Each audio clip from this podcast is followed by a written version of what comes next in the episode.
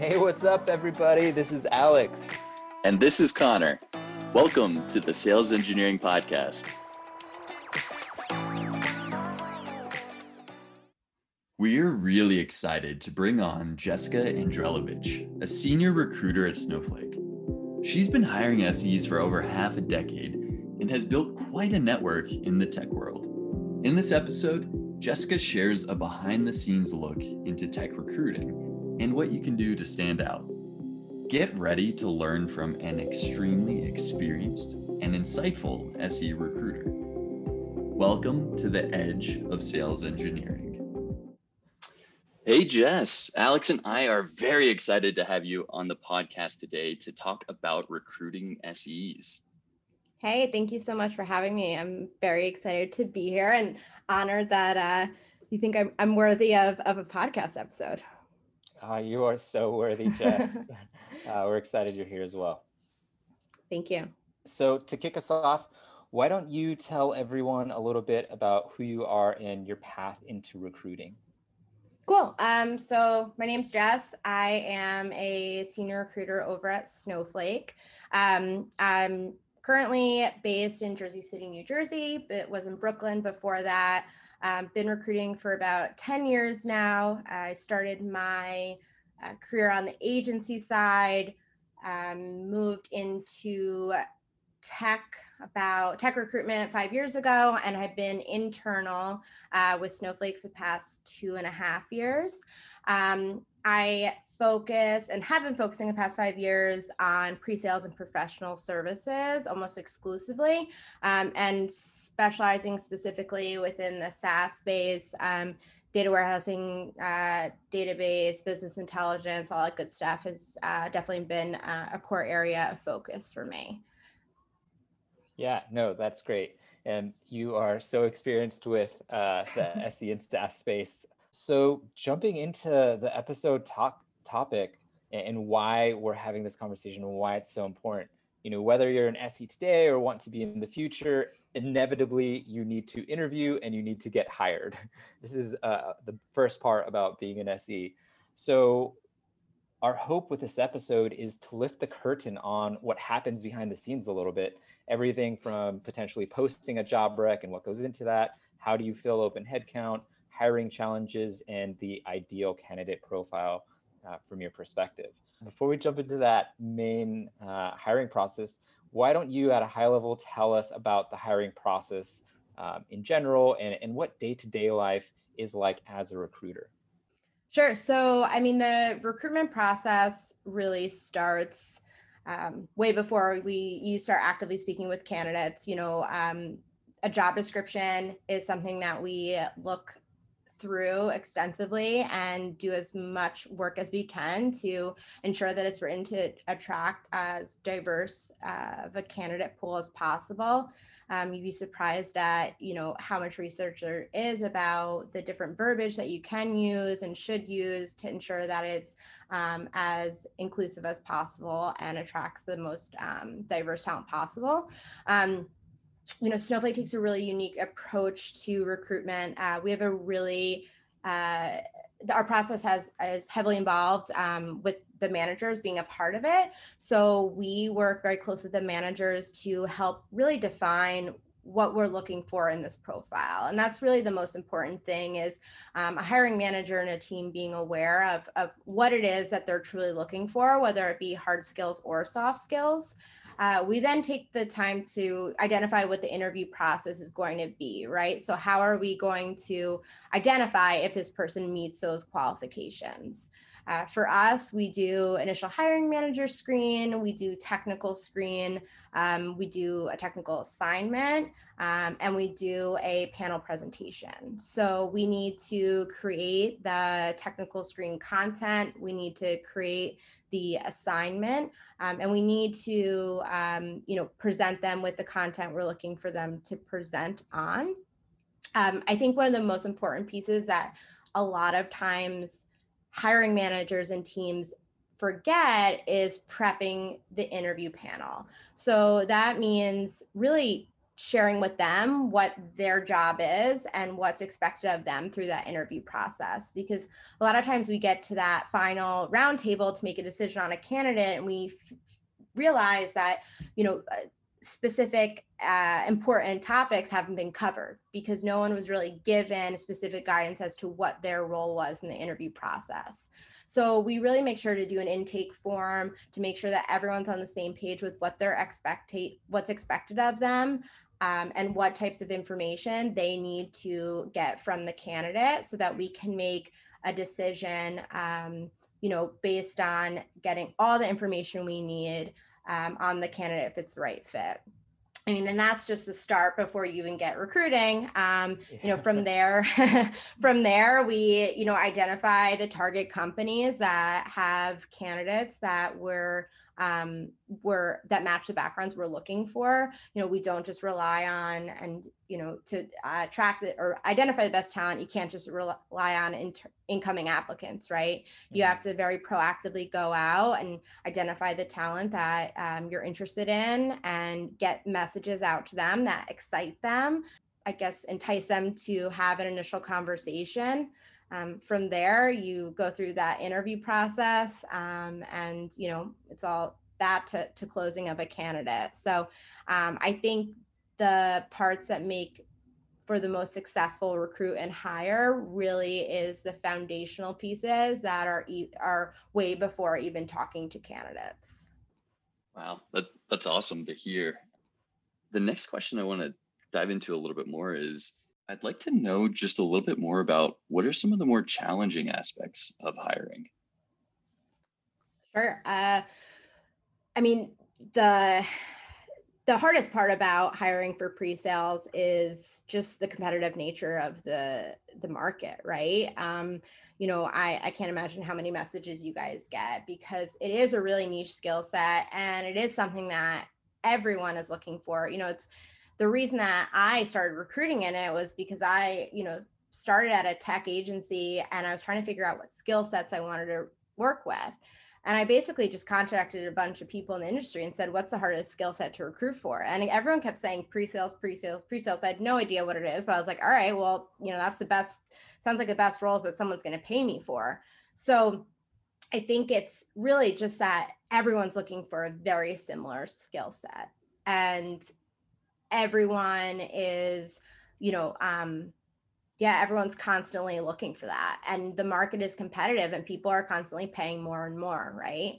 Uh, especially in the Bay Area, you know, you have these large companies that will not be named, but they put offers on the table that honestly i don't even blame people right i don't blame people for uh, joining those companies because it's the the difference in the package is, is truly life changing um, mm so I think that's obviously a really big piece of it. Um, I think you know Snowflake we're super fortunate because we have a very attractive product, but you know I I do think that it's for us it's finding that blend it's it's a unicorn in a skill set itself right because you're looking for someone who has the technical skills but also the ability to um, get in front of customers and speak technically and non-technically so there's a shortage of of individuals uh, or talent itself. And when you combine that with the fact that just about every company on the market is looking for them, um, it it makes for a very uh, tricky recruit. And um, it's definitely a skill set that you cannot rely on applicants. You really have to take that uh, very proactive approach and and spend the time um, sourcing and getting messages out. And I mean, there's people that I've been hounding for about two years that I think they might, they might be a little fearful of me now, but I don't give up. Uh, and um, and it's just that consistent, you know, not sending one message, but that every six month check in. Um, so it's it's uh, not for the weak, but um, you know, there is definitely some uh, great talent out there. Yeah, definitely. I know your approach just tells us uh, a little bit more about who you are as a person yeah. too, and wanting to go into that that type of a recruit. So, um, the next question I want to dive into a little bit more is whether we're like interviewing for roles or we're working with a recruiter internally to to hire for new roles at our company. What are we actually missing about recruiters? And I guess how can we build more empathy towards working with recruiters through the hiring process? That's a great question. I think recruitment can uh, uh, get a bad rap sometimes, uh, and I for some reason I don't know why, but a lot of times candidates don't necessarily feel like they can really divulge uh, information to us. And I think the most important thing to know and the biggest takeaway is that whether you're on it from an agency or whether you're internal, your job is to fill a role. My job is to get this role filled. And if Alex is interviewing, my job is to get Alex's position. So I have your best interest in mind. So the only way I can help you get what you want is if I know what it is. So I think the biggest issue at that and the biggest headache is when candidates don't tell us and try and play hardball when it comes to compensation and overall package. Um, mm. You don't need mm. to tell us what you're currently on, but there is so much more, you know, to it, or there's so much more headache to the process if if we're going in blind, right? So I always say to candidates, listen, you know, it's it's it's not my money. I am not, um, you know, I am here to represent you and get this job closed. And the only way that I can get you exactly what you're looking for or get to the that to the best of my abilities is if you tell me what it is. Uh, you know, there and and we find that candidates who are more willing to divulge that information are definitely much more interested in in the opportunity versus just kind of playing playing games. But I do think that it is really important to understand that recruitment, recruiters, agency or uh, internal, do have your best interest in mind. And there is no incentive on either end to lowball a candidate. Um, and I think um, that is definitely, um, you know, what will be the most helpful piece for you to get the job and for you to get the, the offer that you want. Yeah, thanks for for jumping into that, and um, yeah, that definitely is more reassuring knowing that that recruiters are aligned with our our best interest as well. Um, and when we talk about compensation expectations and divulging that, you know, that that could be a, a potentially awkward position. You know, some some people, and you know, I've been in situations like this in the past where I don't want to give a number that's too high. You know, a million dollars a year type thing, or you know, an, an offer that's potentially way too low and so I guess um, is it I guess what's a good way to to share a compensation expect, expectation that isn't potentially too high or too low, but more I guess in alignment with continuing that process. Right. Well, a recruiter hates the question, uh, and this is a secret that I, I shouldn't be sharing with the pre-sales world, but the recruiter, recruiter we'll, we'll, keep recruiter, it a secret just to the pre-sales yeah. world. Don't. uh, this is gonna bite me in the butt. Um, so, but asking the asking the question of what is the range, right? Mm-hmm. Um, mm is is a way to, for you to understand um, what what they're thinking. Um, recruiters never hate that or never want to hear that question because it is does put us in an awkward place, but that's okay, you know, for for you guys. Um, but yeah, getting an idea on it. I mean, I think you know, for me, if if someone was to come to me and to say, uh, you know, this is this is what um, I'd be looking for. This is what um, you know i'm currently making um, obviously i'm looking for this or or more and it was below the range right i would say well we can we can do much better than that right mm-hmm. because you know if you're coming in and something to keep in mind is if you're coming into a team right and we're hiring for a specific level you know we're going to pay if you fit that requirement we're going to pay you what the what the standard is for for our organization we're not going to say oh look at we can get this person for $30000 less you know so mm-hmm. i i think that there is a misconception that you know you will get lowballed and you will um, not be paid fairly when in reality you know there are set number set numbers um, and and we will uh, honor those um, i mean i'm a if if it was me, I'd obviously personally always gonna go in a little bit higher than what I'm looking for, you know, sure. um, tack on a little bit more and hope to meet in the middle. But um, you know, I again will always go back to the most successful um, uh, hires that I have and are always the ones who are really transparent with either, you know, what they're looking for, what they're making. Um, and then we work together to uh, get them as best a package as possible. Having those conversations up front will save you a lot of time as well because you know i'm sure there's so many experiences where you don't have that conversation early on. You get down yeah. to the to the final round or to offer and there's a huge gap between what you're targeting and what they're willing to pay. Yep. No that, that definitely makes a lot of sense. Thanks for sharing that. Um, so when you actually get on the phone with a candidate uh, i guess and this is like the first recruiting screen I guess what are you typically trying to to look for or understand with what that ideal SE candidate profile is that, that you're looking for? Absolutely. So for Snowflake, you know, we we start out. I usually start out with just getting a brief overview of their background. I think it's always really interesting to understand why and how a sales engineer got into the role. Um, I think sales pre-sales is becoming more of a, a career that P- I, I see uh, pre-sales interns now online and it amazes me but it, for a lot of people and that um, up until very recently it was something that just kind of fell into their laps of wait a second i'm technical but i'm comfortable in front of uh, customers and can speak non-technically and technically wow there's a, actually a career for it. So i'm always really interested to see how people got into the role and, and what excites them and interests them about it.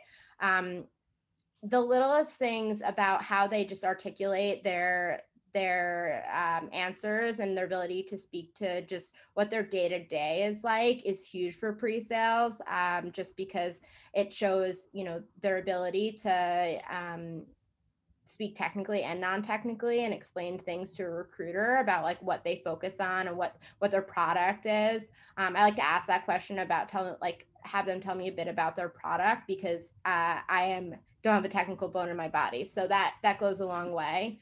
Um, we want to know about you know how they interact with sales and what what type of customers they interact with what their sales cycles are like and what their you know what their real day to day looks like um, we want to get a grasp on their technical skills so you know do you put, work with sql python do you have cloud exposure um, but really i look to focus on what is their motivation for getting on the phone with me and what is it that they're looking for in their next role because I want to understand that before I tell them about the position because I don't want to try and put a square peg into a round hole. I want mm-hmm. to understand to understand what their motivations are and confirm that it's something that Snowflake can offer.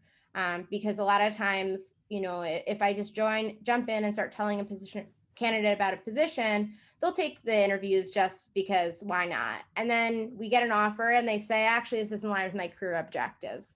So I really try and understand what they are um, from the start.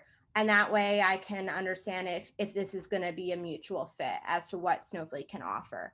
Um, you know, we look, I obviously look for um, their uh, compensation expectations as well and if they're actively interviewing and timelines but for me it's really focused on you know why they and why they're in the role what their day to day looks like now, their technical abilities, and what their long term career goals are, um, and and what about Snowflake excites them and interests them um, from a company perspective.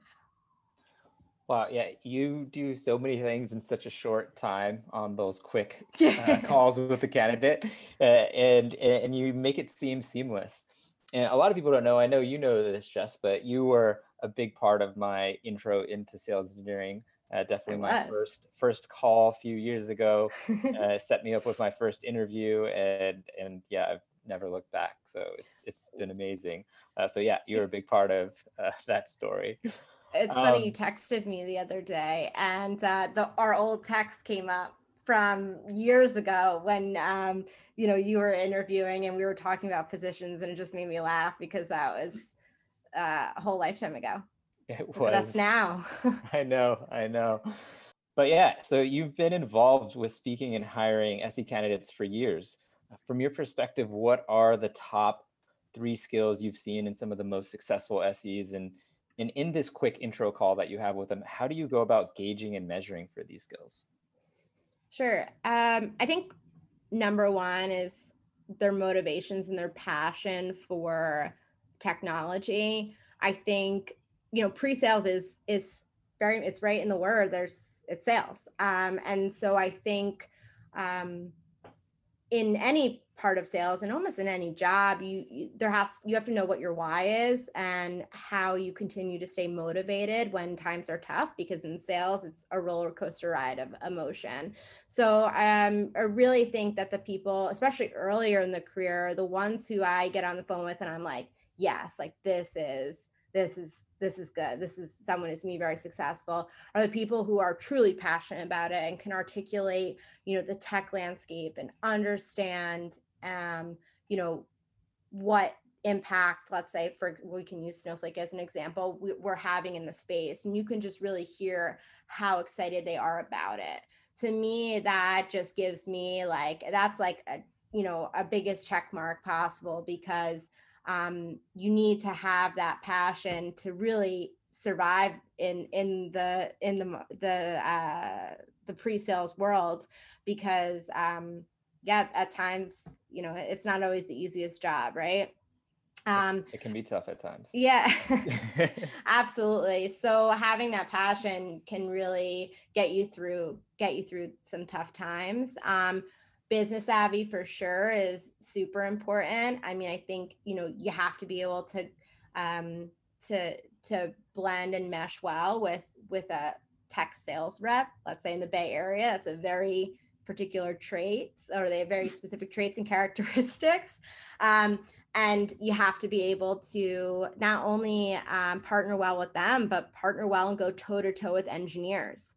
So that's that like the passion for the technology gives you that ability to um, connect with those engineers, but being business savvy and understanding how to speak to non-technical people, that will connect you with with your sales reps and you know the CFOs that you're in front of.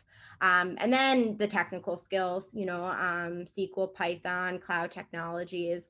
Anyone who I speak to that is considering getting into pre-sales, where maybe they're in customer success and they're non-technical, or just hearing about it, I always recommend you know if you go to a boot camp if you gain if you teach yourself python and sql um, java javascript whatever it is um, that will elevate your career very quickly. And that will you will see a huge difference in the types of companies that you um, are being considered for and the compensation that you're being offered. Um, it's definitely a big thing for us yeah, no, those are our three skills. I agree with all those, especially the first one, passion. Um, I think that goes a long way, and and people can really feel that when you get on the phone with them. Absolutely. So switching gears a little bit to another part of hiring is posting posting the role. From from your perspective, what has happened um, behind the scenes just for a job to get posted? I think this was honestly the biggest and most eye-opening thing about going internal for me was the behind the scenes of everything that happens. Um, you know, on the agency side, you just a job is available and I'm going to start working on it. And from internally, there is just so much work that goes into it. You know, you start by um, you know um, the leadership will present their their plans right to um, what their hiring is and what the what their um, what their projections are for business. Um, you know they'll present that to cro the cfo they get approval. You then have to work with the sales ops org. The sales ops org are looking at the um, the business models they're looking at the landscape of, of the field um, so you continue working with them. Um, then you got to go to finance. You get you work with finance. The finance team will work on approving the budget. You know that that takes months and months and months. Um, you know we then work with the compensation team. Um, we have an amazing compensation team at Snowflake that are my lifeline. Um, but they work with us to define you know the leveling and the compensation bands. Um, and then once you finally have everything approved when you get to recruitment then like i said you know we start working on the job description and you know going through that with a fine tooth comb working with leadership to get the feedback on it. So i mean for me i always like when at the end of the day i look at my schedule and i'm like all right so today was like 25% recruitment. The rest of it was you know having conversations. And i'm sure everyone feels like that but you know having conversations with finance with sales ops with hr with with compensation, um, just talking about, you know, new roles coming up or just getting a position filled. Uh, there's so much more to it. And there's, I think it's, you could probably compare it to, you know, closing a sales deal, right? Um, it's looks like it's point A to point B, but there is a million steps in between and a million cross-functional partners uh, that you need to work with from product to engineering to finance to legal um, to to get the deal across the line. So I often look like or look at you know ha- getting a hire similar to um, getting a, a, deal closed because there's just a million and one steps between uh, point A and point B. Oh yeah, definitely. Thanks, thanks for sharing some of the behind the scenes there. yeah. That definitely does sound like a lot more than uh, than meets the eye. Yeah. Um, so so getting in the door uh, at a company, you know, it, it sounds like every team might have a slightly different process or tools that they leverage. I'm sure y'all leverage, and you talked about LinkedIn, but I'm sure like Glassdoor, Lever, like Greenhouse, like there's a ton of other tools out there as well that are pushing job applications out into the world and advertising the role. So, as an SE candidate, is there any advantage to actually going and applying to through a specific platform? directly on a company's website, getting a referral? I guess what what's the best way to go about doing that? This is actually one of my favorite topics to talk about, and and I love. I give every person in my life um, who comes to me the same pieces of advice, and that is never rely 100% on a job uh, job board applying. Um, it could be really depressing. It could be really difficult, especially if you're actively looking. You know, you could feel like there are these deep dark black holes. And especially if you're looking to make um, a career move or if you're looking for that opportunity, it's a perfect example of looking for an opportunity to be judged on, you know, what your potential is versus what your experience is. Um, because a lot of times a job board can just be, you know, quick keyword search and they might not have the best not you might not have those those keywords so what i recommend to everyone who's on the market is network network network. So utilize your linkedin you can get a free premium prescription and start with identifying what companies are inter- you're interested in. And you never know. Some companies don't have things posted, right? It's very expensive to post on LinkedIn. Hmm. Um, not everyone has their job board up to date. Not everyone has posted. Obviously, there's so many steps, right, to the process. Right. So uh, it, you know, um, it may not be up yet. There may be upcoming backfill. So identify the companies first, and then take the step on identifying who the hiring manager is, and reach out directly. Um, you know, send a LinkedIn connection request um, send them a message and just you know express why you're interested in the company and get your resume right in front of them. Especially for a sales type of position that speaks volumes to the type of person you are. Like it's it impresses managers and it really says that you know you're taking that extra step to research the company and articulate why you're interested and get in front of the manager. I mean if you think about it right if someone reached out to you you would even if you didn't have a role you'd be like you know i'll take a call with you because like you you took that extra step. So right. um it is uh, while applying is definitely a great way to do it i 100% recommend um, you know taking that approach. And if you especially if you don't have you know 10 out of 10 of the requirements and you want to move into a role like pre-sales showing that you have the that that passion that drive to get in front of the manager that manager is 10 times more likely to say you know what? Let's have a call. Um, you know you really show your the potential and your passion and your drive for it. So um, it's it's a great way to be considered for something um, that you know you, you might normally get passed over when um, someone is filtering through applicants. Um, entry level jobs you know we can get hundreds and hundreds and hundreds of applicants. Um, so it's it, it goes a long way by getting in front of management. Yeah. No that that's good to hear and it, it can feel weird. I as a candidate, I mean, I'm not a, I'm not a candidate right now, but at times in my life, I've been a candidate. I've never, uh, I've never done that, but it's it's good to hear that that would kind of sets you apart a little bit to to just personally reach out to some hiring managers and um, you know let them know you're interested in the company for some specific reasons and yeah that might that might help a lot. 100%. yeah that's really great advice. So moving on to the the final step of this recruiting process uh, closing on a role. Um, can you tell us a bit about the process from uh, decision to extending an offer? Like what is going on behind the scenes there? Absolutely. So, I mean, in front of the scenes, right? Um, you know, usually, usually what I um I tell my hiring managers is we want to get to that final stage and we want to have an idea already of what this candidate is going to accept, right? So we we our objective is to always set have that understanding of you know where this candidate is in the process are they interested in the role and what is that number that they're going to happily accept we don't we want to avoid the back and forth of negotiation and get right down to it. But on on the back end you know we um, work with the managers to um, identify you know what we think that this is a fair offer for this candidate.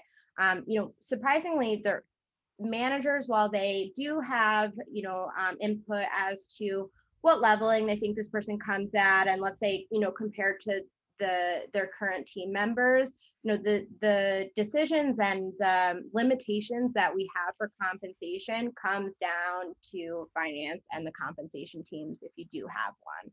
So while a manager would love more than anything to get you on the team and pay you, you know, uh, 2x the amount that the rest of the team is on, you know, it, it does not come down to them.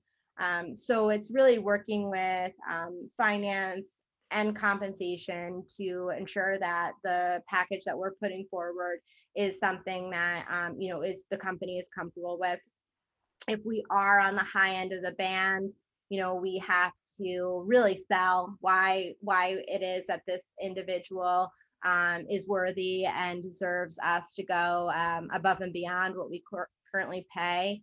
Um, you know, it I definitely, uh, whenever I go out to the Bay Area, I like to schmooze uh, the compensation team, and I've obviously shouted them out a few times already because they're good to keep on, uh, you know, happy. But I'll usually give them a, a bottle of wine or something so that uh, they'll do me a few favors and help me get some uh, tough tough offers uh, through the door but um yeah i mean there's there's a lot to it and you know unfortunately like a lot of times it's not that we don't want to go above and beyond and meet um, someone's expectations it's just that um, there are industry standard um, leveling guides and there are industry standard bands that we go by so while we can get approval from very senior leadership um, to go above it, we all have those limitations.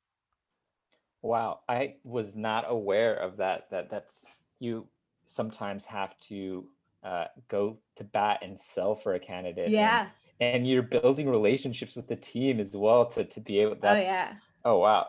Yeah. It's kind of like it, it's kind of like if um you know you're trying to get a, a contract over the line. You know at, at 10 p.m. You you gotta be yeah, tight with legal, right? You got to be yeah, you know, have, have relationships yeah. with the right people and maintain them. That's uh, yeah, I completely agree. Jess, I got to say, you've shared so many eye-opening insights around the hiring process. Um, from some of the things that are happening on a diversity standpoint at Snowflake, all the way through every step that a candidate undergoes. Um, but yeah, wrapping up that core part of the episode and, and switching gears into the rapid fire questions. These are a couple of questions that we ask to every single guest. Um, what is a book that has greatly influenced your professional or personal life? So I could do a whole podcast on this, um, but I um, I brought this up earlier uh, about understanding your why and Todd yeah. Duncan, High Trust Selling. I tell just about everyone to read this, whether you're um, in sales or not. This book completely changed my perspective on my career. And honestly, was the reason that I decided to go internal. But it focuses on uncovering your why. So it's it's a lot of times let's say you ask someone what their why is, right? And they'll say or why you do your job uh, to make money, right? And but that isn't going to get you through the high and lows, right?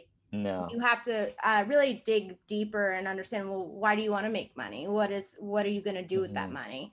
And understanding and uncovering what those are is really what builds perseverance and creates the the best um, sales talent out there. Um, it's I've done a ton of different trainings for uh, my old team at uh, my last agency, but it is a great book that I highly recommend. Um, also, um, recently read the Asshole Survival Guide. Um, I, I mean, I'm sure we all deal with them on a day on a basis, um, and I found it really, uh, really good because it talked about, um, you know, how to uh, actively or passively deal with that ta- with that type of individual. Um, and uh, yeah, how to relinquish some of of the energy that you spend stressing on it. Um, mm. And then personally, I read um, Untamed by Glennon Doyle mm-hmm. recently. Um, it's amazing. For, she's amazing. Yeah, she's really great. Um, but I was um, really inspired by her, just talking about like for women listening to their inner voice and how we're really solely responsible for our own joy, happiness, and freedom. Um, and then all time favorite book ever is A Little Life. Uh, it is pretty outstanding. Um, but yeah, those are those are uh, like I said, I could continue on and on, but those yeah, are some of no, my recent those, favorites. those those all sound so amazing. Uh, I'm I yeah, I want to read the trust selling and the yeah, you uh, got it. The, the guide to the what do you call it? The, the asshole guide, survival guide. Asshole yeah. survival guide. Oh my gosh, those seem uh, like books that I would just not be able to put down. Oh, they're awesome. Yeah, that's that's awesome. Um, so moving on to the next question, what is the worst professional advice you've ever been given? So I don't I wouldn't say this is necessarily advice, but someone I had an experience where someone told me that females showing emotion um, is is not you know is, is a bad thing and that it's seen as a sign of weakness versus when men show signs of emo- or show emotion it's a signs of strength and i while that may be true, um, I think that that is something that as a society we definitely need to work on. Um, I'm certainly unwilling to accept that, but for me, it was super eye opening that you know someone was sitting there and telling me that you know i shouldn't be showing or um, expressing how i was feeling about you know a way um, that I was either treated or, um, you know, something that I was experiencing. Because for me, um, you know, while there's constantly ways that we can improve the way that we articulate our feelings and emotions, um, to me, that was just, uh, quite disheartening that anyone would truly think and feel that way. And um, uh, brought you know brings up a much again a whole other podcast about um, showing and expressing your feelings and and women in in the tech industry. But yeah i would say that that was probably some of the worst uh, feedback that i've, I've ever received uh, throughout my career.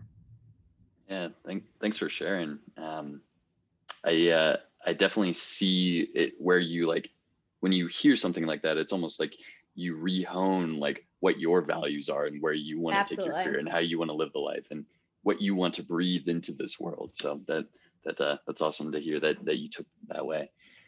On the flip side of that last question, what would you say is the best professional advice that you've been given? Um, so this is definitely this from my current manager. Um, he gave me the advice that I, I shouldn't let my um, my future be dictated by other people.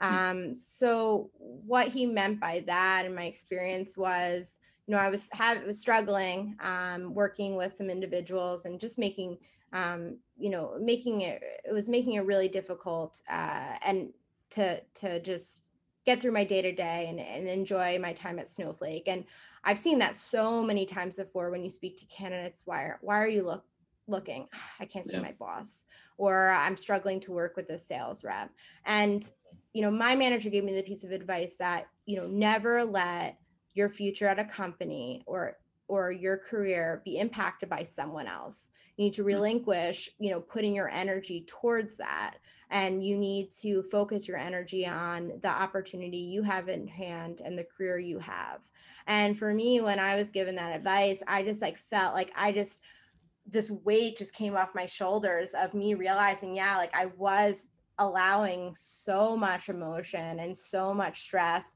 to be um, just holding that in and putting that energy towards the, an individual um, and being able to just relinquish that it truly just changed my entire um, experience at a company. And um, it really like made me realize yeah like i'm in charge of my own future here. And if i was to ever let anyone else dictate where I am at a company and why I'm there, that would just be such a disservice to myself.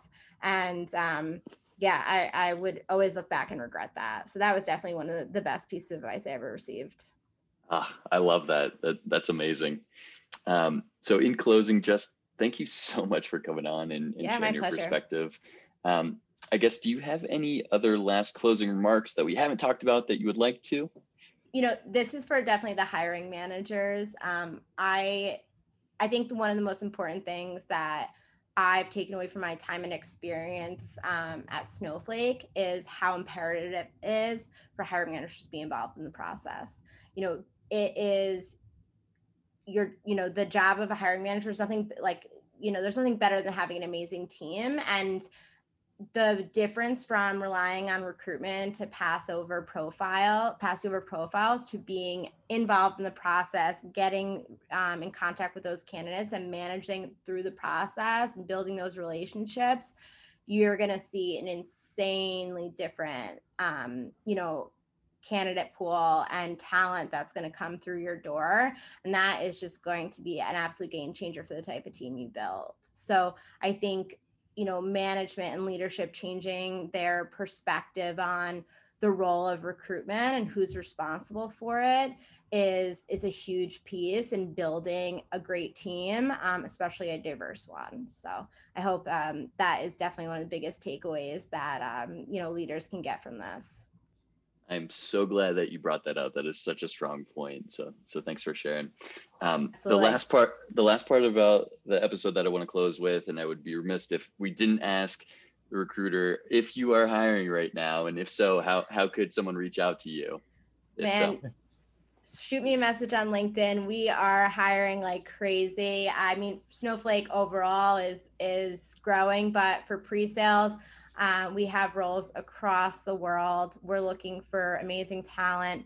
Um, additionally, we are starting a new program next year where we're going to be um, bringing on uh, pretty much entry level talent to get them trained up um, into an amazing new program uh, to hopefully have them join the corporate pre-sales team so if there's anyone out there who's maybe finishing schools and an internship right now that is interested in exploring pre-sales. Our goal is to build as diverse of a talent uh, pool and team as possible so that we can change the pre-sales and tech org from the ground up um, and just have as much offer as much diverse talent this amazing opportunity um, and career uh, of, of a pre-sales engineer wow what a great episode. We wanted to take a second and thank you for listening.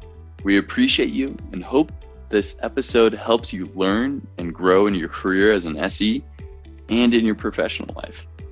If you found this conversation as insightful as we did, please share the podcast with a teammate or your team. And let us know what you think by subscribing and rating wherever you listen.